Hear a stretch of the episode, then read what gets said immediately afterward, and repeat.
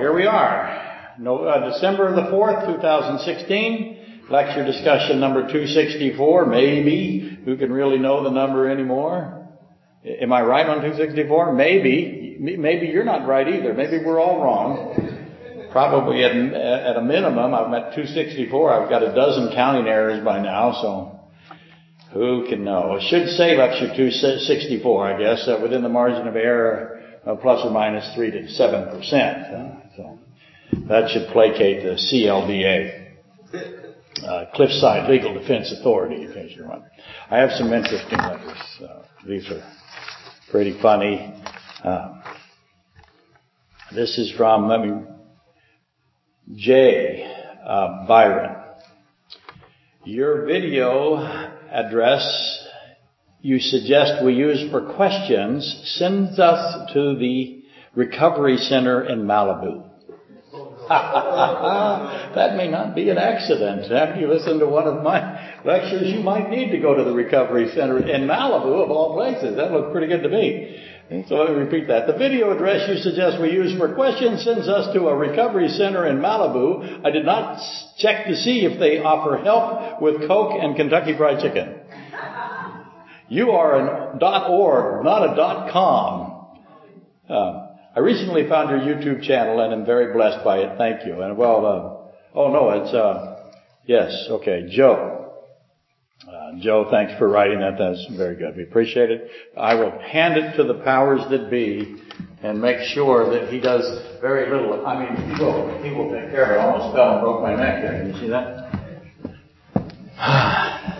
And this is uh, from last uh, week.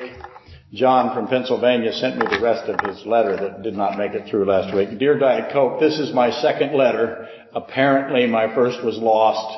I am recommending Pastor Steve Chronister of Cliffside uh, Community Chapel, Anchorage, Alaska, to you. He faithfully promotes your product every week. He even puts it on a pedestal and says he can't get through the service without it, which is absolutely true. I've tried. I can't. He is in need of a new video camera to better focus on the Diet Coke. See what he did there? That's really good. Please consider his faithfulness and need. John from Pennsylvania. Uh, you people out there are just marvelous, and I very much appreciate it. Okay, here we are. November twenty-seventh, two thousand sixteen, which was last week, so-called lecture number two sixty-three. I ended it mercifully with some of the elements of the middle of the tribulation. And here they are, Exhibit A on the board. Let me make sure it can be seen and not interfered with by the Diet Coke. Which is more important, our allegiance to Coca-Cola or the board? Well, we see who won. Now, this is some of the elements of the middle of the tribulation being put in order. And notice uh, the plausible deniability included in that last sentence. It's an order, not necessarily the definitive the order as opposed to the definitive. And this might be a tacit admission that my list, my ordering of my list, the events of the middle of the tribulation may be subject to dispute. I know. Who could, who could imagine such a thing? You all say, how can this be so? People would dispute with this. It's sad to say it's more common than we can conceive. I, as you might know, read as many opposing views as I can every week. I want to know what everyone thinks about everything, especially those who disagree with me. What are their, um, what are their reasons for doing so, and who are these who dare to cast aspersions upon my positions, you ask, with rage and righteous indignation. Actually, about eighty percent of all commentators disagree with me on this particular issue. I have some wonderful people who don't. Arnold Kruppenbaum, for one, and I agree. That gives me great confidence. He's a tremendous scholar. And I count myself fortunate to have about seventeen percent in total who agree with uh, some of my conclusions here with respect to the middle of the tribulation. That three percent um, are completely unaware that this is even something to discuss, much less it's, that it has any kind of issue to it. So, and to sum that up, I have few friends. Uh, let the record show that none in the congregation expressed any shock at all. Primarily, the disagreement is where I have item number five, the resurrection of the Antichrist, which occurs in the middle of the tribulation, which is why the diagram is called middle of the tribulation, in case you think I'm not organized at all. And you will see that I place the resurrection of the Antichrist after Satan is thrown to the earth. As a note, as an aside, when Satan is removed from heaven, darkness is removed from heaven. Darkness is no longer in heaven. If darkness is no longer in heaven, what is in heaven only? Light. So some of you would immediately see Genesis one four, and appropriately so. God separates the darkness from the light. He's doing it here in heaven. The darkness is being separated from the light in heaven. So, where was I? After the war in heaven, where the darkness is thrown to the earth, Satan is thrown to the earth. Uh, after the war on earth, there is a war on earth as well, in which the Antichrist is killed. After those happen, and number one, of course, is the judgment seat of Christ. That's my order. The believers are in front of Christ being judged. A war is happening on earth in which the Antichrist is killed. A war then erupts in heaven, after, at the end of which Satan is thrown to the earth. And after all of that, the Antichrist is resurrected. You can see I asked, why is he resurrected and how is he resurrected? So, the Antichrist is killed by the three kings of the ten kings. There are ten kings, three of which are able to kill the Antichrist while there's a war in heaven going on. The ten kings, of course, are the iron toes mixed with clay of Daniel two forty through forty-three. Of these ten world kings, three of them succeed in killing the Antichrist. So what do we know about the three now that killed the Antichrist? Let's ask a couple of questions. How powerful is the Antichrist? Pretty darn powerful. Who can kill a guy like that? Three kings are able to do so. So how powerful is these, are these iron mixed with clay three kings? They're obviously very powerful. What is the meaning of iron mixed with clay? That's how they're described. Who else is iron mixed with clay? Well, the other seven kings. All ten of them are that way. Is there any differentiation between the iron mixed with clay percentage of each one? Who else in all of history has also been iron mixed with clay? Do you suppose that this is the only time in history, here in Revelation, where it is told us that iron was mixed with clay, and that's the only time it ever happened? Or has it happened before? Daniel two forty-three, as you saw iron mixed with clay, they will mingle with the seed of men, but they will not adhere to one another, just as iron does not mix with clay. That's where it comes from. These ten kings are iron mixed with clay. Let me repeat that. As you saw iron mixed with clay, Daniel was being shown iron mixed with clay, they will mingle with the seed of men, but they will not adhere to one another, just as iron does not mix with clay. So who's the they in that passage? Who is the they who will mix with the seed of men but will not adhere? What does adhere mean in the context of Daniel two forty-three. In fact, in the context of Daniel two. And now in the context of Revelation seventeen, where the ten kings show up again. Obviously, it's a very complicated passage. It requires resolution. But for today, I submit without fear of being defeated. I know, pretty bold talk for a one-eyed fat man.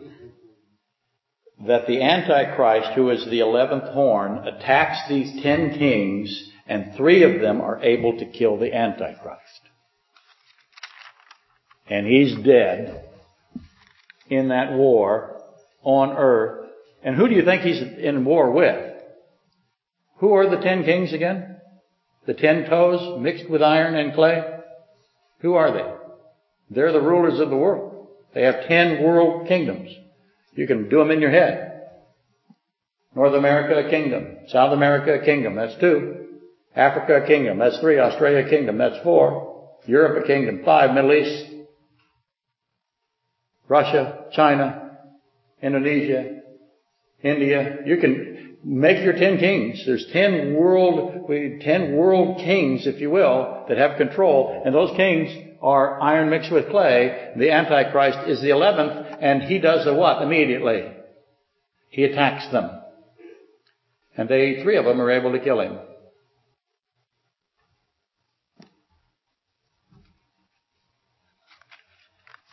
So, and the war in heaven is between Satan's forces and Michael's forces, and both of these war, in my view, let me make a little illustrative mark, both of these are simultaneous.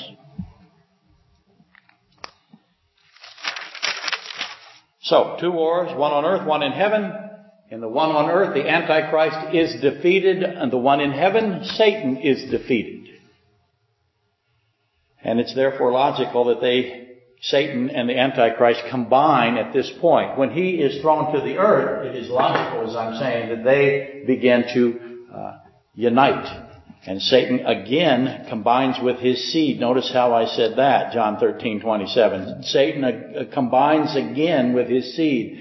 And the power that this intermixing, Satan and the Antichrist conjoining together, is sufficient now to kill those three kings. And that leaves eight. Ten minus three equals eight. And I'm not insulting you. I know you know what I'm saying there, so I won't explain it. But clearly the seven, seven iron clay toes remaining are convinced that the Antichrist now has the capacity to kill them as well. And having said that, I intentionally passed through, passed over, implied something is true, and this is precisely where the eighty percent of prophecy scholars rise up and yell at me and protest. Because I have what is called the literal position of item number five, uh, Antichrist resurrected. I have the position that says that this is absolutely a resurrection. And that's controversial, to say the least. eighty percent are not friendly, typically, to those of us who hold to a really dead, really resurrected view. That's what I have. And it's time to back up a little bit, get a little bit, I'm ahead of the process again. Jesus Christ is God himself, without dispute, and he is the seed of the woman. That's one of his names, seed of the woman. And that is not an allegorical title. That is a literal title. Genesis three fifteen. And that title, that term, verifies that he had to be born of a virgin. We've been over this. This is the continuity of germ cell plasm. It's somatic cells. It's germ cells. It's the ovum. It is the process in which the human body develops, and how it is that a virgin woman would allow God to be what he wanted to be. And he, I won't cover it again today, but you know this is the lecture. It's somewhere on the internet. And God was born of a virgin. Mary gave birth to infinite God. That's what happened. Ask why. Jesus Christ, the creator of all things, was born of a woman and is therefore now fully human, albeit perfect humanity. Always understand that his humanity is perfect. Do not put your imperfect anthropomorphization onto him. Barely got that word out. More medicine. We have a tendency to put our sinful thought processes inside of a perfect human being. Not going to work, especially one that is also simultaneous or also in addition to his perfect humanity, his is his infinity. So, the Son of God, the infinite creator God, is born of a woman. And this is the mystery of godliness, uh, First Timothy three sixteen. The great mystery of God, godliness, how I can get infinite God and have him add humanity. It's called the hypostatic union. Therefore, also without any argumentation, the Antichrist is the seed of the serpent.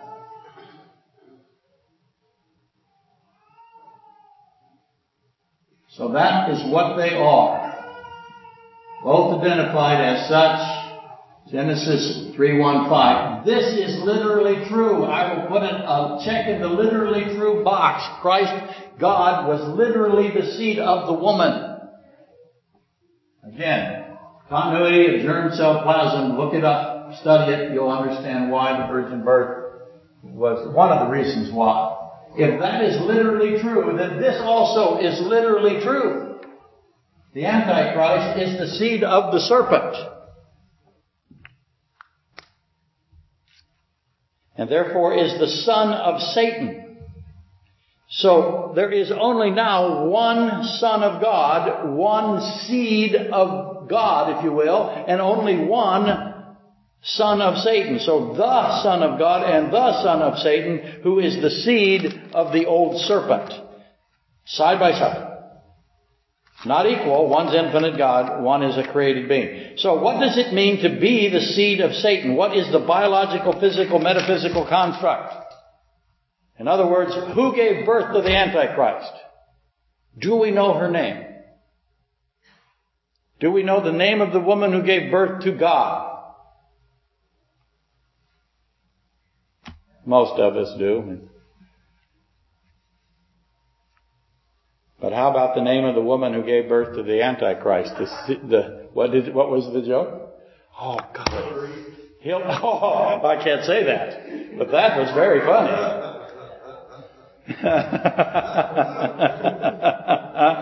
Oh, my goodness.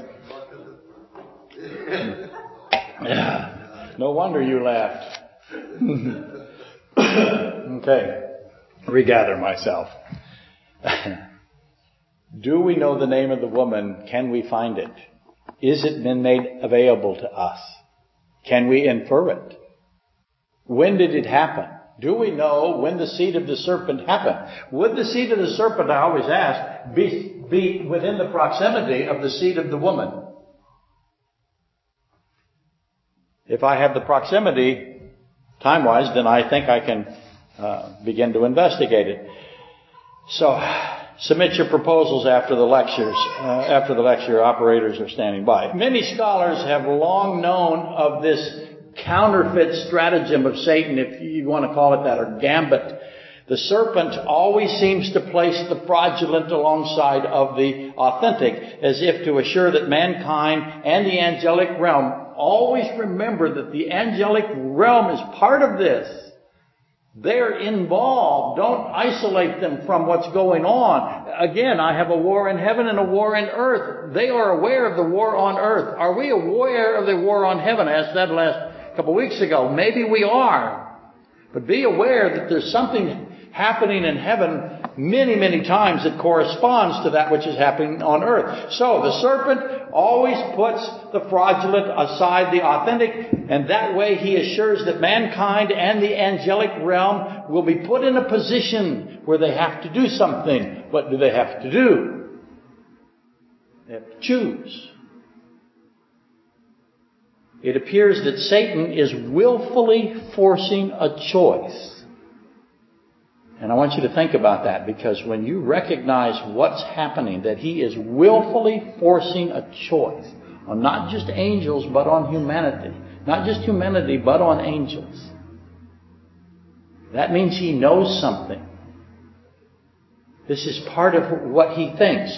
I made the comment earlier uh, when I'm setting up all the equipment up here to supper day. Satan is playing, if you wish, to, this is an analogy, it's not even close. He's playing three D chess. Uh, and we're playing Go Fish. You have to recognize that what's going on with Satan is incredibly complicated. And to understand his motivation is critical to us understanding the events as well and the order. I'm saying to you that he puts something aside he puts the fraud next to the true on purpose so that you will choose. Do you know one's a lie and one's the truth? Ask that. Do you, does mankind, do the angels willfully choose the lie knowing it's a lie? Okay, let me go. I, I diverted there. Now, perhaps you're going to contrast or compare what I just said to the to the choices of Adam with respect to the two trees in the midst of the garden, right? And notice I said choices. Adam had more than one choice to make. But I, I'm derailing again. Stop, stop yourself. The consequences as to free will capability with this counterfactual maneuver methodology that Satan employs, that's, that reaches far.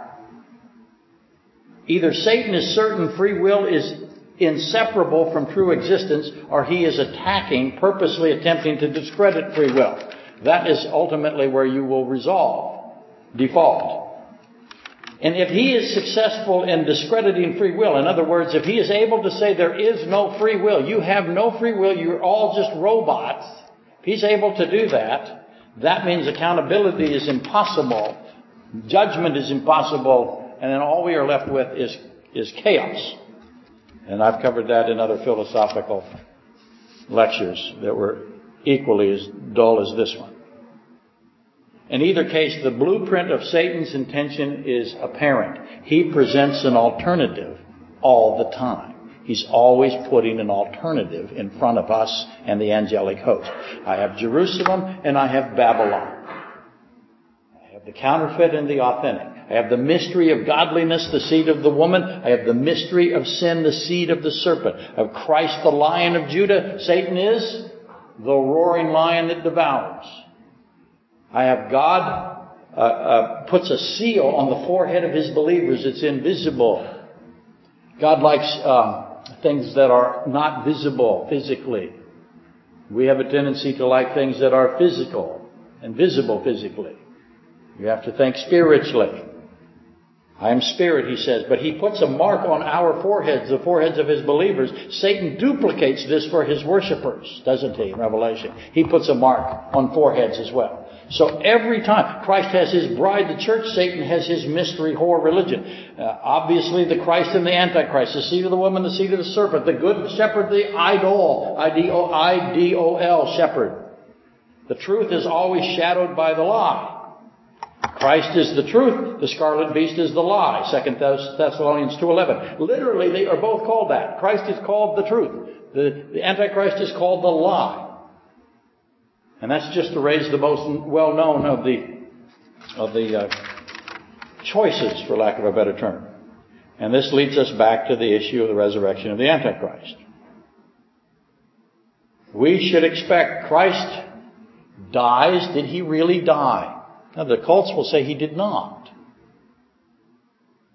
He he really died. The body died. He, the body is dead there. Christ dies. Did he literally resurrect? Yes. And he literally resurrected himself, says so. I will resurrect myself. I can lay it down, lift it up, lay it down, lift it up. I can do whatever I want. So we should expect that Satan and his seed, his literal seed. And how did that happen? Again, begin to, to your, your thought experiment as to how it is that Satan has a literal physical seed.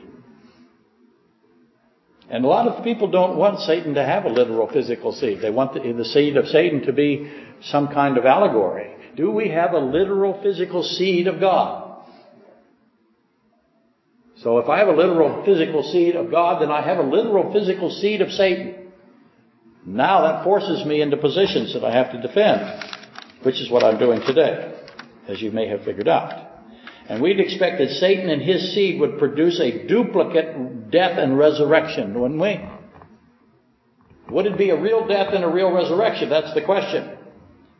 And that, that by the way, that, that Satan would present a A death, some kind of death and resurrection has never been brought into dispute. The question, the contention comes forth with the actuality of the Antichrist's resurrection and death. By that, what do I mean? Let me rephrase. Did Satan and the Antichrist attain an unfeigned, a true resurrection? Try again. Does Satan have the capacity to do that? Does he possess, the devil possess, the power to retrieve the soul? Once the body and the soul have been separated, how far away is the soul from the body? If I die right here, bang, my soul is gone from my body. The separation, where'd the soul go? How far away? How many feet, miles, inches, kilometers, you pick? Got to go get the soul, don't I? Put the system back together, I have to retrieve the soul. Does Satan possess the power to receive the soul, spirit, mind of the Antichrist, bring his dead body, the Antichrist's dead body, and likely this body is beheaded and split open and pierced? That is Goliath, Absalom, right? Anyway, can Satan locate the immaterial, the soul, and repair the physical while he's repairing the physical? What's happening to the physical? I can talk to I got medical professionals here. I die, bang, what's happened to me? How do I look when I'm dead? I have seen some dead bodies. Um, it is apparent that they are dead.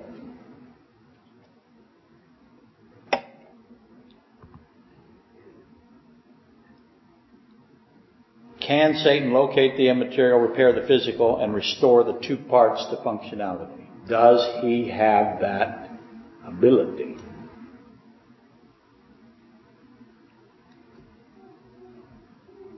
In other words, can Satan fully resurrect the dead? That's the question of item number five. See or no? Yes or no? And this is, to say the least, a difficult knot to untie. And there is tremendous amounts of food being thrown in the theological community over there. And lots of it is aimed at those of us who have the literal view. I take the literal view almost every... Well, okay, let me say that different. I take the literal view of Scripture one hundred percent of the time. Now, I see the typological view. Uh, I see the prophetical view. But I see the literal view every time. Um, that makes me uh, controversial. I'll put it this way. I take the, the view that is the most Christ-honoring, God-honoring view every single time. The one that lifts Christ up, the one that is, is respectful of God. So those, for example, who think that the book of Genesis is not true, that God uh, allowed that to be written knowing that it was false... That is disrespectful. That cannot be the case, and I won't accept it. I will find the other position and defend it. And I think I can do so with uh, hardly any difficulty. But very much angst is generated over Revelation thirteen three. That's this, Antichrist resurrected. And in the language there is really quite definitive. It's an idiom. It's utilized exactly as it is in Revelation five six, where it's used to describe Christ's own resurrection. So I have a description of the seed of the serpent being resurrected and a description of the seed of the woman being resurrected, both being dead and resurrected, and the language is identical. Identical phrases. Idiom the same. It speaks of death and resurrection. Now, I could go into the Greek phrases for you, and I won't. I'll just tell you that John uses a phrase in Revelation that talks about the head. And, and the implication is, is that the head is, uh, is the Goliath position, right? He uses um, a, a word that talks about the body of the Antichrist being butchered. That's the phrase. The head decapitated, the body butchered. And then he uses a word that is definitively the death of the body. So if I take a Greek position, a Greek scholar position, I can't avoid that. And it also makes sense for me that they would both be literally the case. I'll explain why in a minute. The wounding of the Antichrist is therefore fatal. The whole world can see that he was blown to pieces almost, if you will. But he's definitely cut to pieces. And I believe that he is cut to pieces, not blown, because that fits the typological elements in the Old Testament. He's dead, and he is obviously dead. John says head, slaughter, butcher, death of the body, and at the same time, Satan is cast out of heaven, thrown to earth. So, death of the Antichrist, Satan, right there, together. And as soon as he can, the Antichrist is resurrected. And the whole world is astonished by this. And they marvel at it. And who can kill this beast, they ask.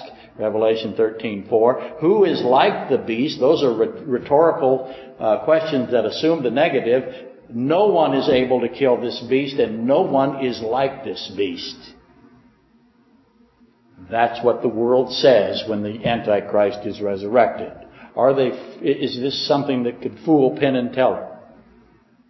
If you know what I'm talking about. Is this a, a magician trick? Is this killing somebody and swapping somebody else out and making you think it's really happened? The world is astonished and marvels, and they ask these questions. The whole world worships the dragon and worships the beast, and I submit that that is because the dragon and the beast have become unified again. Satan has entered the beast. The two are coalesced in the body of the beast again. Notice my little unconcealed advocacy for a position that I hold there. I've said before, the removal of the darkness from heaven directly results in the resurrection of the beast, which causes the worldwide worship of the dragon beast, because now they're together, which is proven. The fact that the dragon and the beast are together is proven because the dragon and the beast go out and kill these three kings that are iron mixed with clay. Now everyone capitulates. So A causes B. The judgment seat of Christ causes a war in um, in heaven. That causes uh, also simultaneously a war on earth is happening.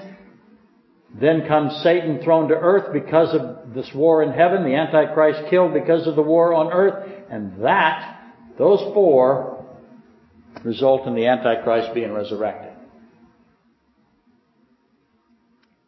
Straight line path. That's why my order is the way it is. Now we've got to deal with the problems. Should probably make a list of all the problems. I won't. I'll ask this first. Can omnipresence move? That is not going to be on my list. Don't be alarmed. That's just for one listener in Phoenix. Just thought I'd throw it in. It's what I call fun. I try to include the vast internet audience. There's where I did it. But can omnipresence move? God is omnipresent. Can He move? You decide. You can spend the rest of the lecture time on that. I'm moving on. Okay. How many times has Satan entered Judas? That's another question that you have to ask. How many times did he do it? Do you know? Do you know? Do you know? It is controversial or in dispute. No one is necessarily sure, except me. I'm pretty positive. No one likes that. How many times has Satan entered Judas? That is on the list, though you might not understand why. Next, does Satan have to be merged with the Antichrist in order for the resurrection of the Antichrist to be effected? Do you think that Satan entering the Antichrist causes that resurrection? We'll get to that in a minute. Number three, did the Antichrist physically change when Satan entered him? Did you see a change? Or did he still look like the Antichrist? Or if you will, did Judas physically change? Was Judas similarly transformed? Did he look the same when Satan entered into him? Do you think Satan will enter into Judas and not change him, I guess would be another way to put it. Exactly, next question. Next, exactly what was Satan accusing the saints of at the judgment seat of Christ that started all of this? Satan is up there now as soon as that judgment seat happens. That is the believers in front of the throne. And Satan is there.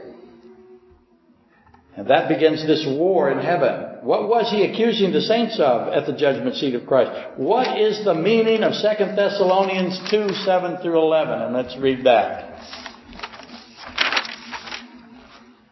What does this mean?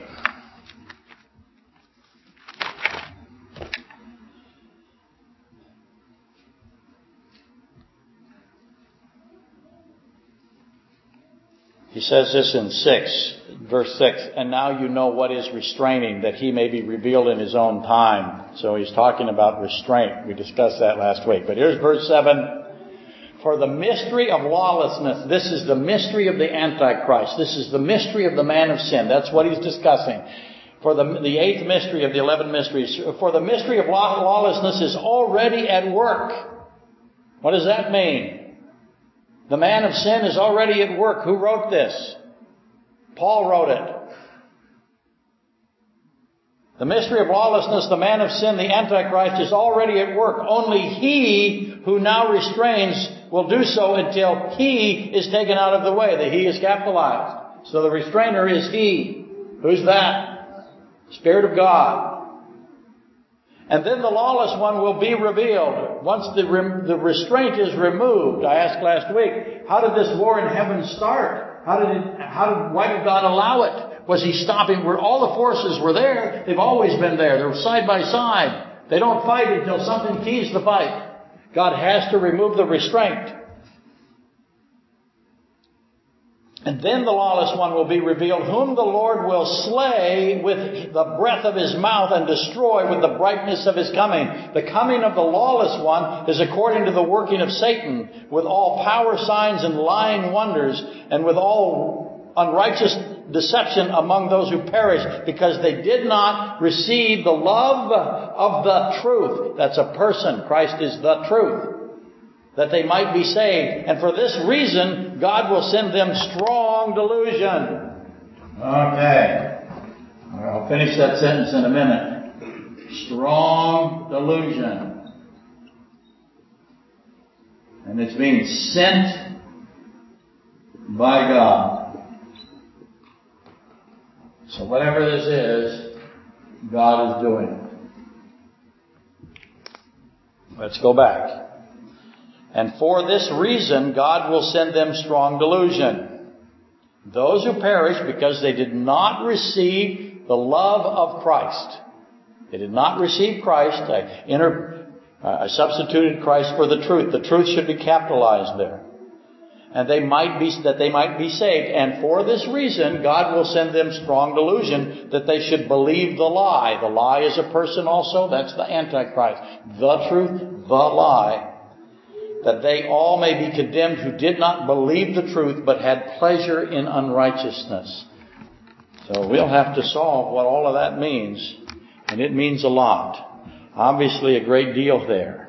The truth, the lie, both should be capitalized, as I said. Christ is the truth. Can't say that enough. The beast is the lie. That's the context of Thessalonians two, seven through eleven. So, what is the strong delusion? God is going to send a strong delusion. When is he going to send the strong delusion? What is it? Why does he send it? When does he send it? The context is the lie and the truth. In the context of the lie and the truth, God sends a strong delusion, so that they shall believe the dragon beast. They're going to believe the lie. What's the lie? What is the strong delusion? Who's the they in that sentence? Is the strong delusion, because remember, the whole world upon the resurrection of the Antichrist worships the dragon beast. The combination of the two, uniting, coalescing, combining. How do you combine these two people? Persons. One's not a people. One is a people who's also the son of Satan. So what is he? Again, submit your answers. Is the strong delusion related to the resurrection of the Antichrist, which results in the entire world not being saved?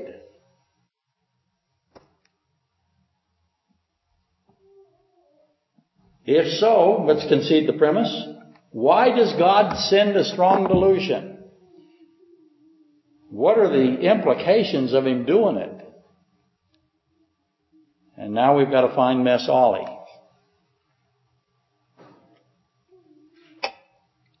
Effectively, this will send, this issue sends its proponents into two camps, opposite sides of the gymnasium.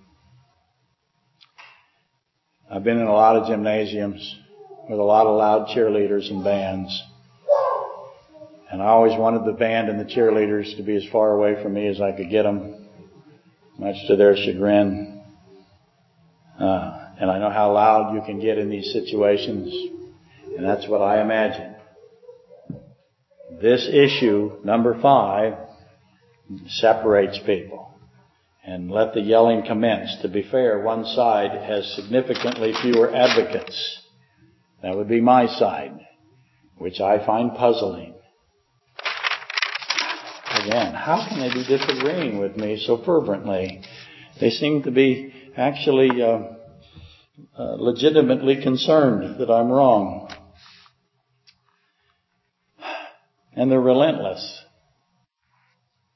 As I stated previously, the language of Revelation five six precludes the possibility that the Antichrist's death and resurrection is a resuscitation,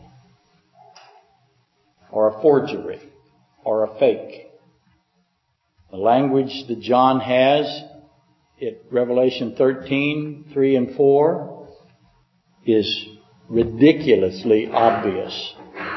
So between the two, Revelation three, three and four and Revelation five, six, essentially the same idiom, language that is true of one will prevail in the other, and the fact that the Antichrist is slaughtered, butchered, head is emphasized in a way that leads you to believe it was removed. Um, death, definitely dead. I think that's what we're wrestling with. I don't think there's any place else. So where does that leave us? Go ahead. John is not surprised by it. No, John's not surprised, and we'll get to that in a minute. That runs to the motive of the Antichrist and Satan. Jesus Christ in John eleven twenty-five makes a very clear statement of facts that is going to ruin your life now as I give it to you and those of you on the on the internet. When we all stand in front of our judge at our trial, um, this is something that everyone who hears it has got to deal with. It's a choice. Christ says this at eleven twenty-five. I am the resurrection and the life. Do you believe this? Do you believe me? That I am the only resurrection and the only life. Do you believe me? Yes or no? There's your choice. There is no other. That implies what? Christ says that. That implies that somebody else will say, hey, wait a minute. I'm the other resurrection. But Christ says, I'm the only one. And he, no stuttering. It's singular. No room for exceptions. Power of death is exclusionary. Only the creator of life has it. And Christ says, I am the one who created life. I am the one who took a physical machine and a spiritual element, a metaphysical element, and I put them together. And that's what you are. You are a combination of those two things. I'm the one that did it. Do you believe this? Yes or no? So, thus, if someone is resurrected from the dead, God provided the forces required. You see how come people hate me now? They hate me for other reasons. Some of them general appearance, some of them hygiene. But uh, when I, I mean, they don't really hate me. They just think that I'm wrong and sin, uh, therefore done. And they are more than anxious to tell me both.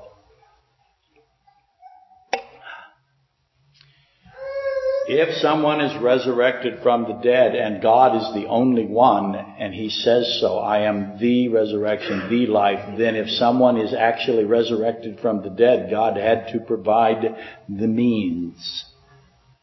And for example, the life force, the intellect, the omniscience necessary to restore the degraded, destroyed components. That takes a lot. I have a dead body that has gone to corruption. It's starting to decompose. And I, the intellect necessary, the omniscience. How many components, how many cells does the body have? Let's just take the brain. Let's try the eye. I have to replace it. You know, he spit in the dirt and made an eye, and he put it in somebody's head that was was missing an eye that was gouged out in a military conflict. That's the view that I've long held. Christ goes with a piece of dust, makes an eye, and connects it. What kind of intellect is required for that?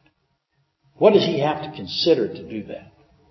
Now I've got a dead, decomposed body. So that requires uh, extraordinary creativity and the omniscience uh, that has to go with that creativity to, to restore that, those destroyed components, because they're, they're destroyed.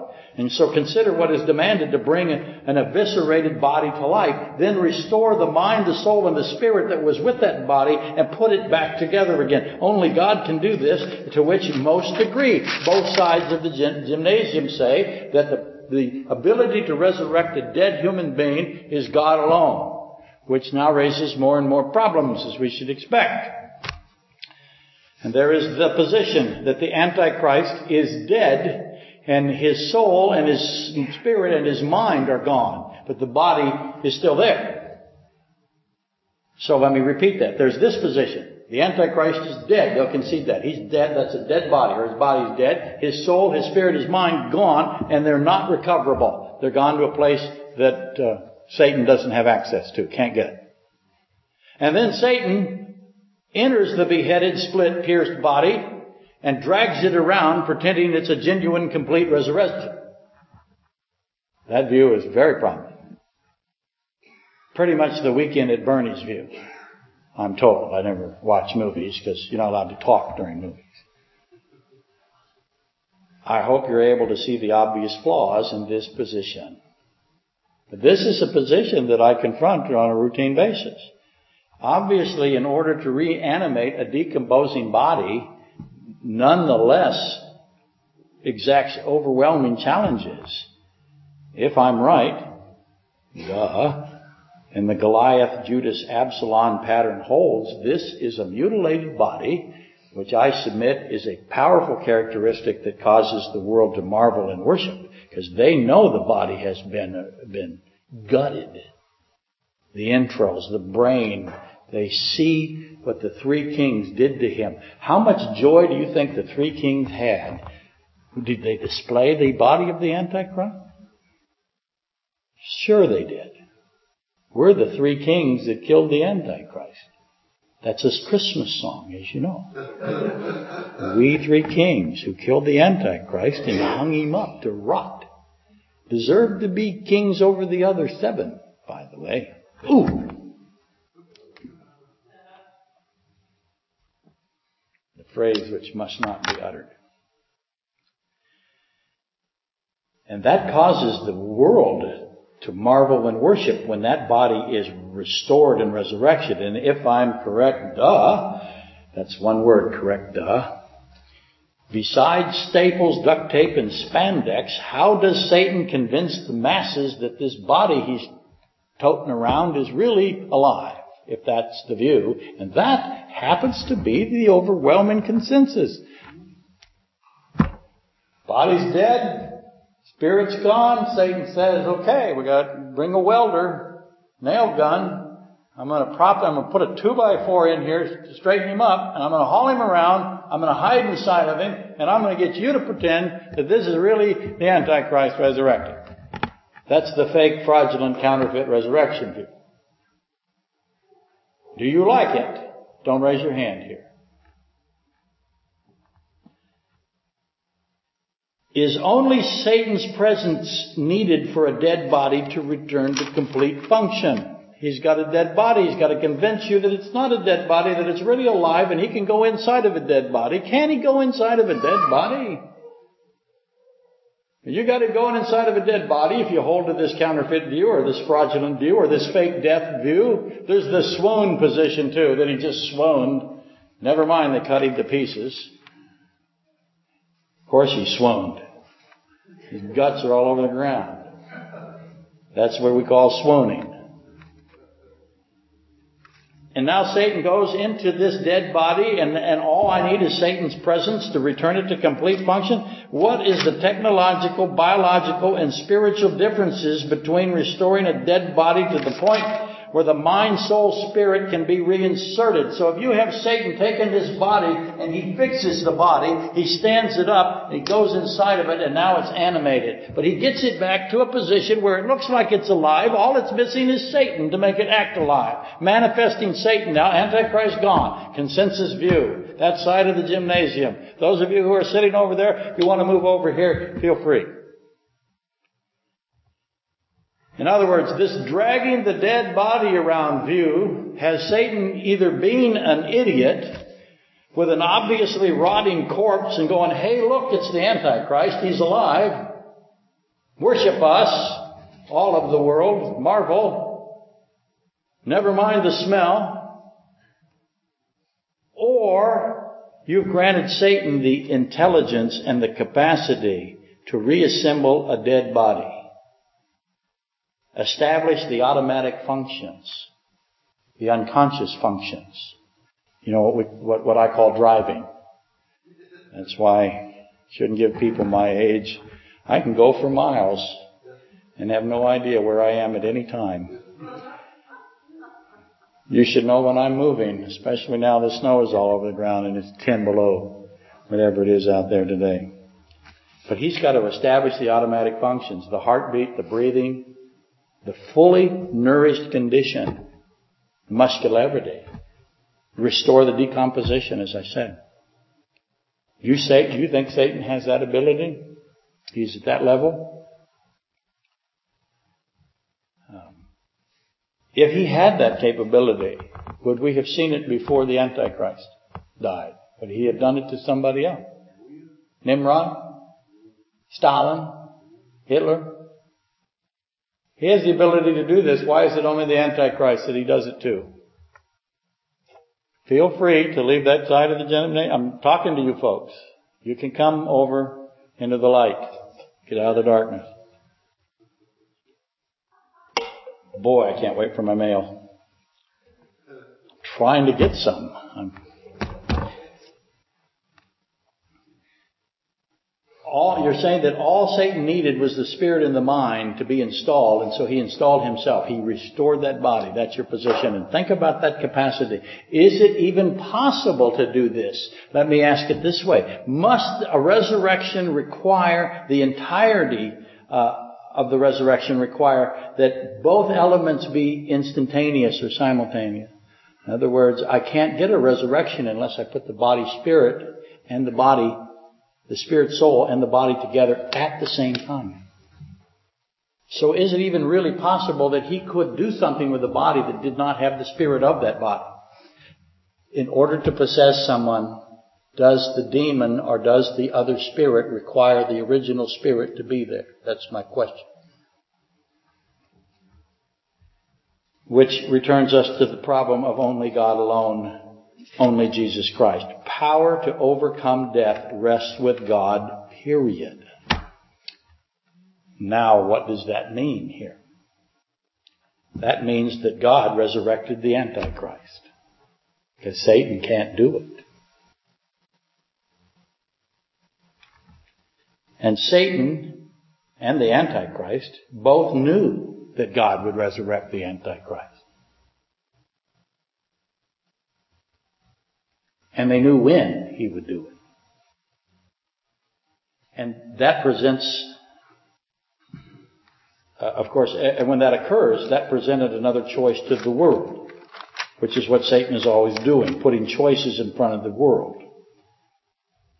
Here's the question rephrased in another form. Who raised the Antichrist from the dead? Two positions. The dragon did it, or the lamb did it? And which did the world choose? The world said that the lamb did. I'm sorry, I said it badly. Screwed up. Start again. New, new soda. the world, intelligence restored. Gosh, you know, they should appreciate me. They really should. They don't. And thankfully, I got John out there in Pennsylvania working hard on my behalf. This is hilarious. Gosh, the world saw the choice. Who resurrected the Antichrist? Was it the dragon or was it the lamb? And they chose the dragon. And therefore worship the dragon and worship the lamb because they believe the dragon resurrected him. Is that the strong delusion sent by God? But for today, uh, just remember the lamb stops all death for five months in the tribulation, Revelation nine six. That's still on the plate. We've got to solve that. I believe that Revelation nine six and, Re- and Revelation thirteen three and four uh, have a relationship. Next week we'll take that on. But for today, why would God resurrect the Antichrist and then allow Satan to put that choice before mankind, knowing that mankind would choose the dragon as the source of the resurrection? Why would God do that? And what is thinking? What is Satan? Blah, blah, blah, blah, what is Satan thinking? By now he knows Revelation twelve twelve. He knows how this is going to end. Doesn't affect him. Again, three-dimensional chess. Quit playing old fish or go fish. Old maid. I mixed my metaphors. Quit playing go made. Satan knows how this is going to end. What's motivating him and the Antichrist to continue? How many times the Antichrist been dead? He's experienced of this death thing, and he's experienced of being cut to pieces. That's my position, as you know. And who's deluded by all of this? Is Satan and the beast deluded? Are the fallen angels, are they under the strong delusion? Do they have, are they believing that Satan resurrected the Antichrist? No, they're not. So who is the delusion, the deluded ones? Who is given the strong delusion? God sends it. Who is, who is under the delusion that Satan and the beast are able, able to overcome death? And it's not any old delusion. It is the strong delusion.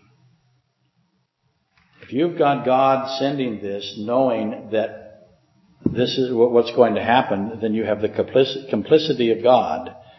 And by that I mean God sends the strong delusion. God resurrects the Antichrist. And what happens next? Millions are killed. Millions. Millions go forever into judgment and condemnation. Is God therefore an accessory?